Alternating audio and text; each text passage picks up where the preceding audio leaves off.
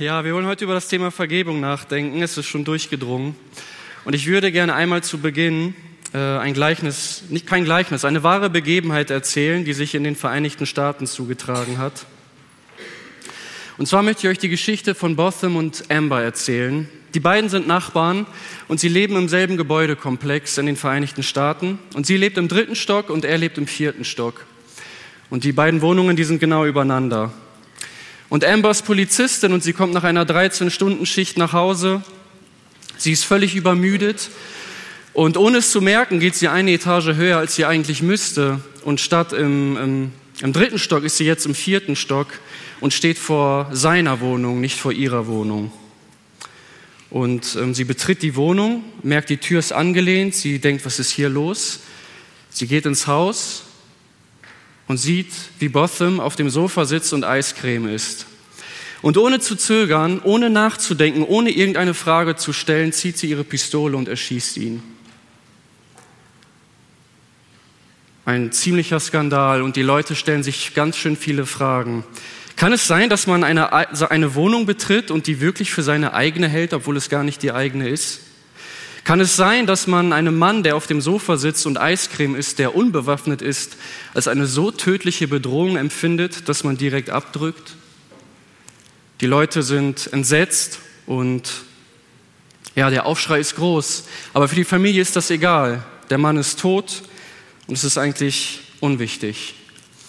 Und der Bruder dieses Mannes, ein 18-jähriger junger Mann, er heißt Brand, er bekennt sich zu Christus, er liebt Jesus und in dem, was er in diesem Gerichtssaal tut, wird diese tiefe Liebe zu Jesus deutlich. Und im Gerichtssaal sagt er zu ihr Folgendes. Amber, ich vergebe dir. Und wenn du zu Gott gehst und um Vergebung bittest, dann vergebe auch ich dir. Ich möchte das Beste für dich. Und das Beste wäre, wenn du dein Leben Jesus übergibst. Und er äußert eine seltsame Bitte an den Richter. Und er sagt, ich weiß, es ist wahrscheinlich nicht möglich, aber darf ich diese Frau bitte in den Arm nehmen? Und der Richter gewährt ihm die Bitte und Amber bricht in seinen Arm in Tränen aus. Ich weiß nicht, was dieses Gleichnis, was diese Begebenheit mit dir macht, ähm, aber es wird doch sehr deutlich, wie tief dieser junge Mann in Jesus verankert war und was das mit dieser Frau getan hat. Er ist bewegt und genau damit wollen wir uns heute be befassen, denn ich bin überzeugt, diese Frau ist an diesem Tag Jesus begegnet in einem seiner Jünger.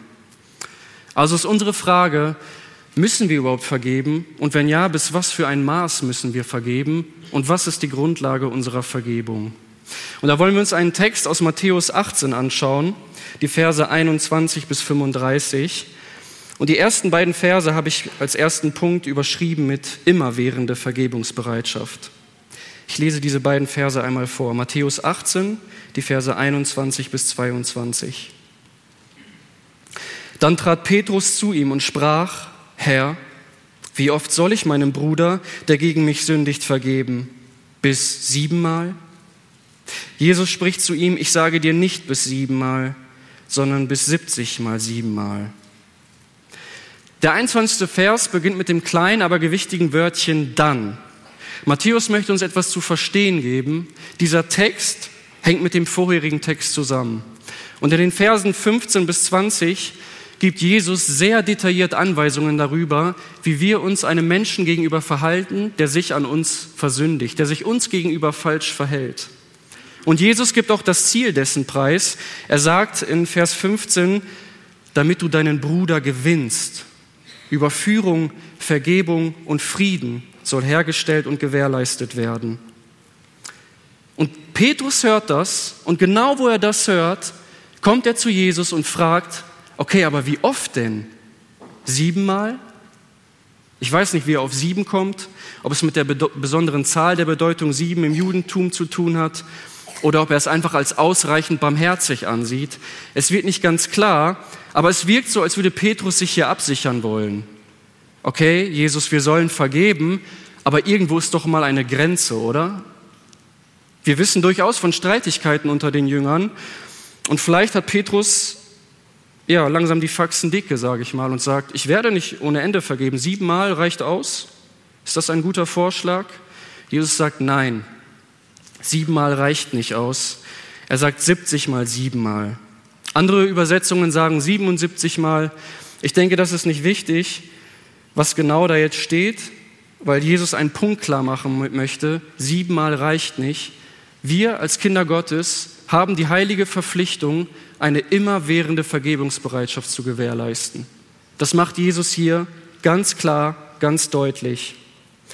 Und ich möchte diese Aussage mit dem Paralleltext aus Lukas 17 unterstreichen. Dort lesen wir in Lukas 17 die Verse 3 bis 4. Hab, habt Acht auf euch selbst. Wenn dein Bruder sündigt, so weise ihn zurecht. Und wenn er es bereut, so vergib ihm. Und wenn er siebenmal am Tag an dir sündigt und siebenmal zu dir umkehrt und spricht, ich bereue es, so sollst du ihm vergeben. Ich denke, eine Sache wird uns durch Jesu Anweisung ganz deutlich. Jesus fordert, er befiehlt eine immerwährende Vergebungsbereitschaft. Und er klammert an dieser Stelle auch keine besonders schwerwiegenden Sünden aus. Er klammert auch keine Sünden aus, die sich immer wieder wiederholen. Er macht nichts dergleichen, was irgendwie die Annahme zulässt, dass er das nicht so konsequent meint, wie er es hier sagt. Und vielleicht denkst du gerade, Marco, das ist schön und gut, aber weißt du was, das, in, das ist in der Realität überhaupt nicht umsetzbar. Ich würde mir doch einfach auf der Nase rumtanzen lassen. Das ist absolutes Wunschdenken. Und weißt du was, menschlich gesehen stimme ich dir, glaube ich, sogar zu. Ich würde es genauso sehen. Und auch die Jünger verstehen die Ausmaß dieses Gebotes. Auf diese Anweisung Jesu lesen wir in Markus 17, Vers 5, und die Apostel sprachen zu dem Herrn, mehre uns den Glauben. Also sie bitten um Hilfe, diesem Gebot nachzukommen, weil sie verstehen, was Jesus da von ihnen verlangt. Aber wir haben einen guten Herrn und Jesus wird uns niemals eine Aufgabe, eine Verpflichtung übertragen, ohne uns auch die richtige Kraftquelle oder das richtige Werkzeug zur Verfügung zu stellen. Also bleibt die Frage offen, okay, immerwährende Vergebungsbereitschaft. Wie bewirken wir das? Wie wecken wir in uns eine Vergebung, die keine Grenzen kennt? Und Jesus jetzt, äh, möchte das deutlich machen durch ein Gleichnis. Und das habe ich mit dem zweiten Punkt überschrieben, die Vergebungsbereitschaft des Königs. Das sind die Verse äh, 23 bis 27, die ich jetzt auch einmal am Stück vorlesen werde. Deswegen ist es mit dem Reich der Himmel wie mit einem König, der seinen Knechten abrechnen wollte. Als er aber anfing abzurechnen, wurde einer zu ihm gebracht, der zehntausend Talente schuldete. Da er aber nicht zahlen konnte, befahl der Herr ihn und seine Frau und die Kinder und alles, was er hatte, zu verkaufen und damit zu bezahlen. Der Knecht nun fiel nieder, bat ihn kniefällig und sprach, Herr, habe Geduld mit mir und ich will dir alles bezahlen. Der Herr jenes Knechtes aber wurde innerlich bewegt, gab ihn los und er ließ ihm das Darlehen. Was tut Jesus in Vers 23 als allererstes?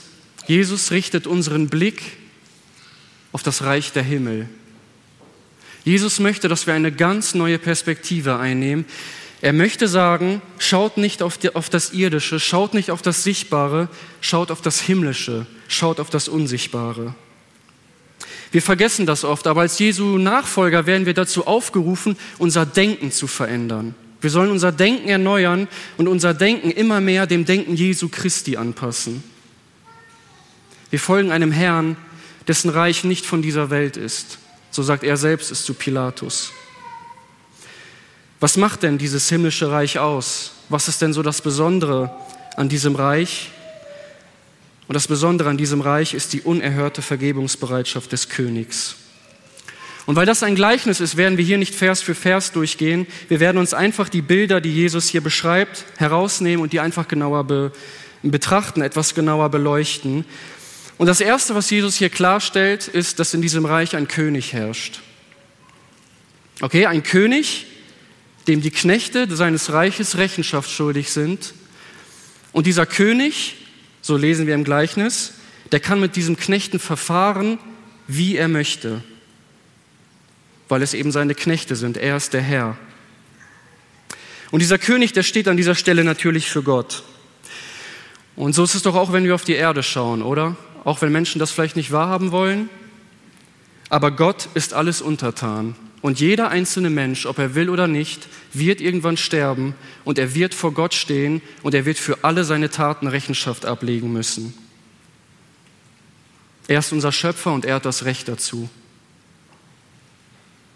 Und ich möchte gern, dass wir uns an dieser Stelle wirklich bewusst machen, wer dieser König ist, wer dieser Gott ist. Okay, wir sagen nicht, okay, der König ist Gott, weiter. Nein, lasst uns mal wirklich darüber nachdenken, was sagt denn die Bibel darüber, wer dieser König, wer dieser Gott ist. Es wurde teilweise schon in den Gedichten und in der Erklärung von Katharina zum Lied angeschnitten, wer dieser Gott ist. Die Bibel spricht davon, dass Gott niemandem etwas schuldig ist. Da ist niemand, der Gott beschenken könnte. Die Erde und alles, was auf ihr lebt, gehört schon ihm. Er hat sie geschaffen. Niemand kann ihn in Frage stellen und ihm sagen, was tust du da, Gott? Nein, er ist der Herr über alles. Wenn er seinen Fuß auf die Erde setzt, dann zerschmelzen die Berge wie Wachs und er hält das Wasser der ganzen Meere in seiner hohlen Handfläche. Jeder Planet und jeder Stern wird von ihm an seinem Platz gehalten und alle Völker der Erde sind für ihn wie ein Wassertropfen am Rand eines Eimers. Dein und mein Herz schlägt jetzt gerade in diesem Augenblick, weil er das möchte. Dieses Bild gibt uns die Bibel von diesem König, von diesem Gott. Und ich möchte, dass wir uns das bewusst machen, damit wir in der Tiefe begreifen, wie, wie unvorstellbar das Verhalten dieses Königs eigentlich ist, seinem Knecht gegenüber. Ich möchte einen Vers aus Jeremia 10, Vers 10 vorlesen. Aber der Herr ist in Wahrheit Gott. Er ist ein lebendiger Gott und ewiger König. Vor seinem Grimm erbebt die Erde und seinen Zorn können die Nationen nicht tragen. Und das ist erschaudernd, dieses Bild, das die Bibel uns von Gott gibt. Und behaltet das mal im Hinterkopf, wenn wir den Rest des Gleichnisses, wenn wir uns den Rest des Gleichnisses anschauen. Wenn wir im Text weitergehen, erfahren wir auch, warum Gott voller Grimm und Zorn ist. Der Knecht hat eine gewaltige Schuld bei seinem König. Die Menschheit als Gemeinschaft, aber auch jeder einzelne Mensch trägt eine gewaltige Schuld vor Gott. Und das Verhalten wird umso wunderbarer, wenn wir uns mit der Summe dieser Schuld befassen. Wir lesen hier von 10.000 Talenten. Lass uns mal ein bisschen damit beschäftigen, was 10.000 Talente eigentlich sind damit wir so eine, so eine Vorstellung davon haben, um was es hier eigentlich geht. Wenn wir uns mit dem Geld in der Bibel befassen, kommen wir auf den Entschluss, dass ein Talent 6000 Denare sind. Okay? Also wir haben 10.000 Talente, das wären 60 Millionen Denare. An Matthäus 20, Vers 2 kann man sich orientieren und daraus kann man ableiten, dass der Tagelohn eines Arbeiters ein Denar war. Also pro Tag hat ein Arbeiter einen Denar erhalten. Und dieser Knecht schuldete seinem König 60 Millionen Denare, das heißt 60 äh, Millionen Tage Arbeitsschuld. Nur um das nochmal klarzustellen, das wären bei einer Sieben-Tage-Woche 165.000 Jahre Arbeitsdienst, der vollrichtet werden müsste, um diese Schuld zu bezahlen. Verstehen wir langsam, in was für einer Situation sich dieser Knecht befindet? Er kann überhaupt nichts tun, um seiner Schuld zu entrinnen. Sie ist einfach zu groß. Und dieses Laster, das wird ihm nicht einfach auferlegt, er hat es selbst verschuldet. Das ist der Zustand eines jeden Menschen vor Gott. Und ja, es ist eine sehr harte, aber sehr wichtige Wahrheit. Wir müssen das begreifen, um unsere geistliche Armut und Bedürftigkeit vor Gott zu verstehen. Jetzt ist natürlich die Frage, warum lastet denn eine so große Schuld auf uns Menschen? Und wir können uns jetzt nicht allumfassend mit dem Thema Sünde befassen, aber die Bibel gibt eindeutig die Antwort, weil wir Menschen Gott einfach nicht als Gott anerkennen und wir nicht in Übereinstimmung mit seinen Gesetzen leben. Das hört sich jetzt ein bisschen platt an, aber wenn wir darüber nachdenken, wer Gott ist, dann wird uns bewusst, warum das so eine schwere Sünde ist. Wir Menschen, wir lieben Gott nicht. Wir beten ihn nicht an und wir danken ihm auch nicht. Und das wird doch deutlich, wenn wir uns in dieser Welt umschauen. Die geistliche Not, die Trennung von Gott ist das größte und schwerwiegendste Problem der Menschheit, weil alle anderen Probleme daraus resultieren. Und wir haben festgehalten, Gott hat jedes Recht, uns mit äußerster Härte zu bestrafen. Er hätte nichts falsch gemacht, wenn er uns allen das Leben nehmen würde. So brutal sich das anhört, das ist die biblische Wahrheit. Und wir sehen, der König verfährt auch so. Er zieht seinen Knecht zur Rechenschaft und er sagt, ich verkaufe alles, was du bist und was du hast. Er verliert sein ganzes Leben und das ist auch das Resultat der Sünde. Wir sterben. Keine Sorge, das Gleichnis ist an dieser Stelle nicht zu Ende und wir kommen zu dem hoffnungsvollen Teil. Der Knecht fällt auf seine Knie und er bittet um Gnade und Barmherzigkeit. Aber lasst uns nochmal über die Schuld nachdenken, die so groß ist, die 165.000 Jahre Arbeitsdienst. Der Knecht sagt, Herr, gib mir Zeit, ich werde das alles abbezahlen. Und wenn wir das miteinander vergleichen, dann verstehen wir, die Worte des Knechtes ist, ein, ist eine leere Lüge. Es ist ein wertloses Versprechen. Der Knecht kann gar nichts tun aus sich heraus, um das abzuarbeiten. Und ähm, seine Bitte ist ein Zeichen seines verzweifelten Flehens und sein, und sein Schrei nach Gnade und Barmherzigkeit. Und der Knecht ruft um Gnade und der König sieht es und er lässt sich darauf ein. Ruft dir nochmal in den Sinn, wer Gott ist. Wir haben es festgehalten. Gott lässt sich auf das Flehen seines Knechtes ein. Frage dich, wer ist hier der Wunderbare? Wer ist hier der, um den es geht? Geht es um den Knecht oder ist der König das Herrliche? Wisst ihr, Gott sieht unsere Armut, aber er lässt uns nicht in unserer Armut. Er beschenkt uns überreich in Christus. Und wenn wir das Leben Jesu weiter verfolgen, dann verstehen wir, wovon Jesus hier spricht in diesem Gleichnis, oder? Er malt hier ein vorzeitiges Abbild von Golgatha. Der ewige, herrliche König stirbt für die Sünden seines Knechtes. Das ist das, was einem jeden von uns widerfahren ist, der an Jesus glaubt. Jesus möchte uns in diesem Gleichnis die richtige Sichtweise auf Golgatha geben. Das Einzige, was wir vor Gott tun können, ist unsere leeren Hände aufzuhalten und zu empfangen. Und das ist genau, was der Knecht tut. Und wisst ihr, das verstehen wir, wenn wir vor dem Kreuz stehen. Vor dem Kreuz verstehst du, wer du bist. Du weißt nicht, wer du bist, wenn du nicht vor Golgatha stehst. Aber es gibt eine gute Nachricht. Am Kreuz siehst du auch, wer Jesus Christus ist. Vor dem Kreuz sehen wir unsere Armut, aber wir sehen auch den Reichtum, mit dem Christus uns beschenkt hat. Vor dem Kreuz sehe ich meine Sünde, ich sehe sie so deutlich. Aber vor dem Kreuz sehe ich auch die Rechtfertigung in Christus.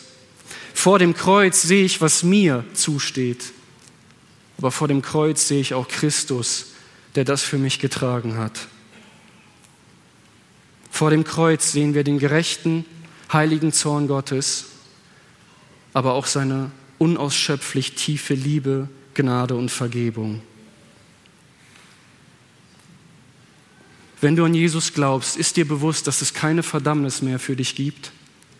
Ist dir bewusst, dass keiner Anklage gegen dich erheben kann? Ist dir bewusst, dass die Tore des Himmels weit offen für dich stehen? Ist dir bewusst, was für eine herrliche und glorreiche Zukunft vor dir liegt? Und warum? Weil Gott das ermöglicht hat, obwohl wir es nicht verdient haben. Jeder, der sein Glauben, der im Glauben sein Vertrauen auf Jesus setzt, dem gehört dieses Geschenk. Und wisst ihr was? Vor Golgatha wird der Mensch unendlich klein und Jesus unendlich groß. Jesus hat sich entschieden, das zu lieben, was nicht liebenswert ist. Und das gibt Hoffnung. Gott behauptet nicht nur anbetungswürdig zu sein, er ist doch tatsächlich anbetungsanwürdig, oder? Er fordert die Liebe zu sich nicht einfach ein. Erkennen wir am Kreuz nicht, dass er diese Liebe von uns wirklich verdient hat? hat diese Liebe verdient, weil er uns in einem Maß entgegengekommen ist, das nicht mit dem Verstand zu greifen ist. Die 10.000 Talente des Knechtes, das ist das Bild, das Jesus hier zeichnet. Wir dürfen niemals vergessen, dass Gott sich nicht zu etwas macht, was er nicht ist. Und Gott fordert auch niemals etwas für sich ein, was ihm nicht zusteht. Wenn Gott sagt, liebt mich, betet mich an, dankt, ihr, dankt mir, dann sind das Dinge, die ihm wirklich zustehen. Und ich hoffe, wir begreifen das ein bisschen weiter, wenn wir uns einfach in diesem Lichte betrachten. In Jesaja 45, Vers 25 spricht Gott: Ich, ich bin es, der deine Verbrechen auslöscht um meinetwillen, und deiner Sünden will ich nicht mehr gedenken. Wir haben zwei unfassbare Hoffnungen in diesem kleinen Text. Gott vergibt uns um seinetwillen. Und das ist eine unfassbar gute Botschaft, weil die Erlösung nichts mit dir zu tun hat. Er tut das um seinetwillen. Und weißt du was, das gibt Hoffnung und das gibt Zuversicht und Gewissheit, weil Gott steht zu seinem Wort. Er sagt, ich mache das für mich, für meine Ehre, damit ihr mich verherrlicht. Und er hat diese Ehre und diese Verherrlichung absolut verdient. Und er gibt noch ein Versprechen, ich denke nicht mehr an deine Sünden. Wenn du an Jesus glaubst, wird Gott niemals mehr in alten Wunden rumkramen. Er wird dir nichts mehr vorhalten, dir ist vergeben, weil das Blut des Sohnes Gottes für dich vergossen worden ist. Und wenn du mit Sünde kämpfst und wenn du denkst, dir ist nicht vergeben, dann glaubst du einer Lüge und du klammerst dich nicht an die biblische Wahrheit. Wisst ihr, in, in, in, Anbetracht all dessen fängt bei uns Menschen etwas an. Wir Menschen, wir fangen wirklich Gott an zu lieben. Vor Golgatha wird unser Herz weich. Und wir erkennen, dass Gott begehrenswert ist, dass er liebenswert ist. Und wisst ihr, was mit dem Lieben kommt? Der Gehorsam. Der Gehorsam kommt nicht aus einer moralischen, festen Entschlossenheit. Der Gehorsam kommt nicht aus guten Vorsätzen. Der Gehorsam kommt aus einer Person, aus Jesus Christus. Und darum geht es im nächsten Text, im nächsten Abschnitt des Gleichnisses, die Verse 28 bis 35. Ist euch was aufgefallen? Es geht doch um zwischenmenschliche Vergebung. Wir haben bis jetzt nur über die Vergebung gesprochen, die Gott uns gewährt hat. Wir haben noch gar nicht darüber nachgedacht, warum wir anderen Menschen vergeben wollten, sollten oder müssen. Ich denke, die Antwort wird langsam durchsichtig. Nachdem Jesus geklärt hat, was er für uns getan hat, richtet er, das, richtet er den Blick auf uns Menschen. Und ich habe den dritten Punkt vergebungsbereit um seinetwillen überschrieben. Ich lese die Verse 28 bis 35. Jener Knecht aber ging hinaus und fand einen seiner Mitknechte, der ihm hundert Denare schuldig war. Und er ergriff und würgte ihn und sprach, bezahle, wenn du etwas schuldig bist. Sein Mitknecht nun fiel nieder und bat ihn und sprach, habe Geduld mit mir, ich will dir alles bezahlen. Er aber wollte nicht, sondern ging hin und warf ihn ins Gefängnis, bis er die Schuld bezahlt habe. Als aber seine Mitknechte sahen, was geschehen war, wurden sie sehr betrübt und gingen und berichteten ihrem Herrn alles, was geschehen war. Da rief ihn sein Herr herbei und spricht zu ihm, böser Knecht, jene ganze Schuld habe ich dir erlassen, weil du mich batest. Solltest du nicht, solltest da nicht auch du dich deines Mitknechtes erbarmen, wie auch ich mich deiner erbarmt habe? Und sein Herr wurde zornig und überlieferte ihn den Folterknechten, bis er alles bezahlt habe, was er ihm schuldig war. So wird auch mein himmlischer Vater euch tun, wenn ihr nicht an jeder seinem Bruder von Herzen vergebt. Wir gehen ein wenig schneller über diesen Teil des Gleichnisses. Ähm, Jesus macht etwas deutlich. Das ist eigentlich schon im ersten Teil klar geworden, denke ich. Ne? Jesus sagt, wie kannst du es wagen, nach allem, was ich dir vergeben habe, diese 10.000 Talente gegen die 100 Denare, die dein Bruder an dir geschuldig ist, zu vergleichen? Wie kannst du es wagen, ihn zur Rechenschaft zu ziehen? Wie kannst du es eigentlich, ja, irgendwie, das ist anmaßend, oder? Ich finde das so frech, was dieser Knecht hier tut. Aber wo ich genauer darüber nachgedacht habe, habe ich mich selbst in diesem Knecht gesehen. Und mir ist aufgefallen, ich bin überhaupt nicht besser als dieser Knecht. Wir Menschen, wir leben jeden Tag überfließend aus der Gnade Gottes. Jeden Tag versündigen wir uns mannigfaltig. Und Gott vergibt und er vergibt und er vergibt. Aber wehe, jemand wagt etwas gegen unsere Person zu sagen oder zu tun. Die Gerechtigkeit, die dann in einem Menschen aufkommt, er ist plötzlich der gerechteste Mensch von allen und er schreit nach Gericht und Rechtfertigung. Gott kennt sowas nicht. Und verstehen wir, warum Jesus so ausschweifend und so deutlich erstmal darüber gesprochen hat, wer unser König, wer unser Herr eigentlich ist und was er für uns getan hat? Wir vergeben anderen nicht in erster Linie, weil sie es verdient haben, sondern wir vergeben um Jesu willen, weil auch er uns vergeben hat, obwohl wir es nicht verdient haben. Das ist die Grundlage unserer Vergebung. Das ist es, worauf es ankommt.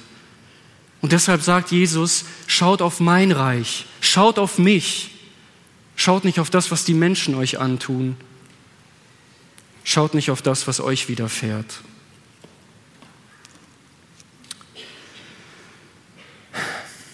Das Ende des Gleichnisses ist sehr hart, oder? Aber ich werde nichts tun, um diese Worte zu verunglimpflichen, weil ich glaube, dass Jesus diese Worte genauso meint, wie er sie sagt.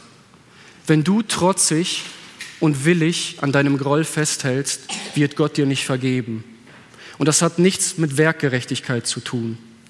Okay, du musst das in den richtigen Kontext der Bibel einordnen. Die Bibel gibt haufenweise Zeugnisse davon, dass unsere Werke nicht entscheidend sind. Epheser 2, 8 bis 9, eine Stelle und es gibt viele weitere. Allein aus Gnade seid ihr gerettet, nicht aus Werken. Warum? Damit sich niemand vor Gott verherrlichen kann. Wie ist das also zu verstehen? Was sagt Jesus hier? Und wir hatten es im, im, zweiten Teil schon ein bisschen. Es ist die Liebe zu Jesus, denn aus der Liebe zu Jesus kommt Gehorsam. Aus dem Glauben an Jesus kommt Gehorsam. Und ich glaube, Petrus, äh, Paulus greift das gut auf in 2. Korinther 13, Vers 5. Hört mal gut zu, wie er argumentiert. Da geht es um die Sünde der Korinther und um, um ihren Lebenswandel. Und er ringt um sie und er bittet, dass sie sich verändern. Und er sagt da Folgendes. Fragt euch doch einmal selbst, ob ihr im Glauben steht. Prüft euch doch. Erfahrt ihr dann nicht an euch selbst, dass Jesus Christus in euch ist? Wenn nicht, dann hättet ihr euch nicht bewährt. Also seine, seine Prämisse ist, okay, wenn ihr, an, wenn ihr an Jesus glaubt, dann müsst ihr auch ganz aktiv davon etwas in eurem Leben sehen.